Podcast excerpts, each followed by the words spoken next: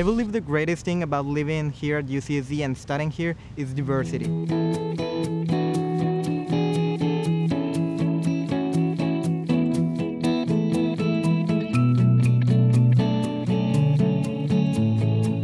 The pleasure this summer of hosting two wonderful and very talented students. When they first came, they knew pretty much nothing about machine learning. They knew a little bit about programming, and they were just very excited and interested. So this is a, a new program for us this year. It's something we call the uh, CSE uh, summer internships for Mexican students. One of my frustrations with the fact that we don't have this pipeline to Mexico just rises from the fact that, that we, we should have this big advantage. I, I actually have a sister who lives in Mexico City.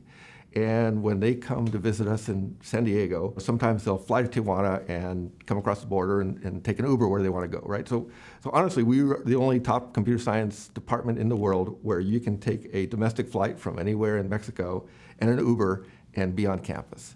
Right, so this should be a place where culturally you should fit in, where you should feel welcomed in, in many ways uh, because of the part of the country we're in. We should just have a tremendous advantage with any Mexican student that is trying to think about you know, which of the top departments in the world they're going to apply to. I hosted in the program Magnus Henkel, who's from the National Autonomous University of Mexico, and also Gonzalo Monta, who's from Tecnológico de Monterrey. And we've been working on recommender systems problems. We interact with recommender systems every day uh, when we browse and consume content on the web, for example. Uh, possibly the simplest example of a recommender system that you've ever seen is something like people who watched X also watched Y on, on Netflix or Amazon or a website like that, which is essentially trying to capture relationships amongst items or products, things that are frequently co consumed, and also trying to model preferences of individual users. And this is 10%, so. There's just too, ma- too much information out there. That is, uh, that is the problem. So if you search for something, you won't probably find it, or maybe not the best. Um, the best option because you just don't know what's out there. So these recommender systems analyze your, your behavior and your peers' behavior and they can uh, recommend things, music, products, whatever, which are probably of your liking. Working with Julian was great because I didn't know anything about recommender system and it helped me get interested in this area. I learned everything. I I just knew how to program, but I didn't know what a recommender system was and how to start. They've certainly um, grasped the core concept of recommender systems and improved upon these basic models and implemented something that's fairly close to the state of the art.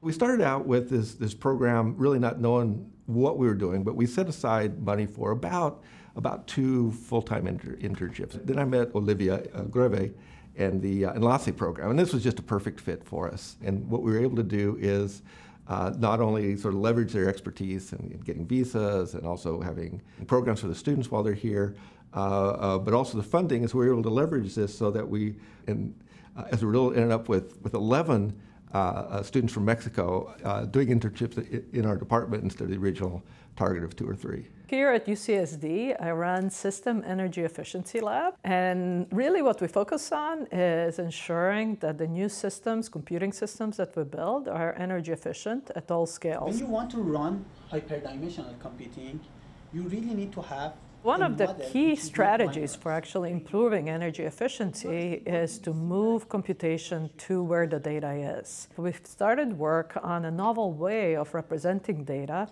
uh, that can work very efficiently in hardware as well. That's called hyperdimensional computing. We now start thinking about data at much larger scale. We're effectively trying to mimic the way that human brain analyzes data. Let's say you have a lot of images of cats and a lot of images of dogs, and you can um, throw them to the computer. And what the algorithm will do is to train with all that data.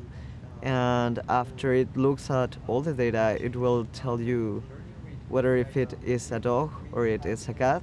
For every image it translates it to a very big piece of information called hypervectors like big strings of minus ones and ones and when you add them together you create an abstract concept of the let's say the cat or the dog before coming to SEELab i've never heard about hyperdimensional computing. Actually, it was pretty hard at the first week to learn a lot of new stuff and kind of confusing stuff because we're also jumping from one topic to another, like from artifici- artificial network, neural networks to hyperdimensional computing to batching to boosting and all these machine learning concepts. One of the great benefits that I find of bringing people of various levels of ability and background into my group is that everybody seems to have a different point of view and different set of experiences.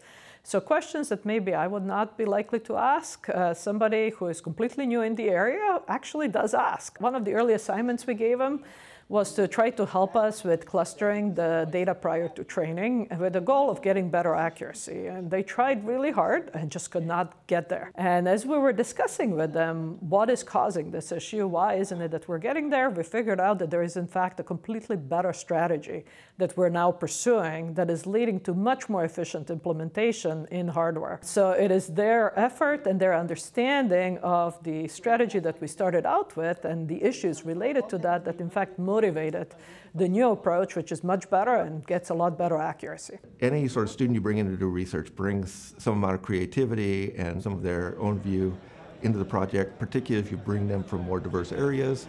Then, then, then you hope that you actually get you know more diverse views and more diverse thoughts. When you can do that with, with undergraduate students and, and see that spark and see that research spark early, uh, that, that, that's a that's a big win and it's very exciting. When I return home, I will tell my classmates that they should come to this program because you not only learn about new stuff, but you also build bridges across nations and share your knowledge. It's very inspiring. It inspired me to go and pursue my, my goals and my dream. You'll learn a lot of things in a pretty short period of time, but also you'll meet a lot of people, a lot of nice people, and all over the world, which is pretty, pretty great.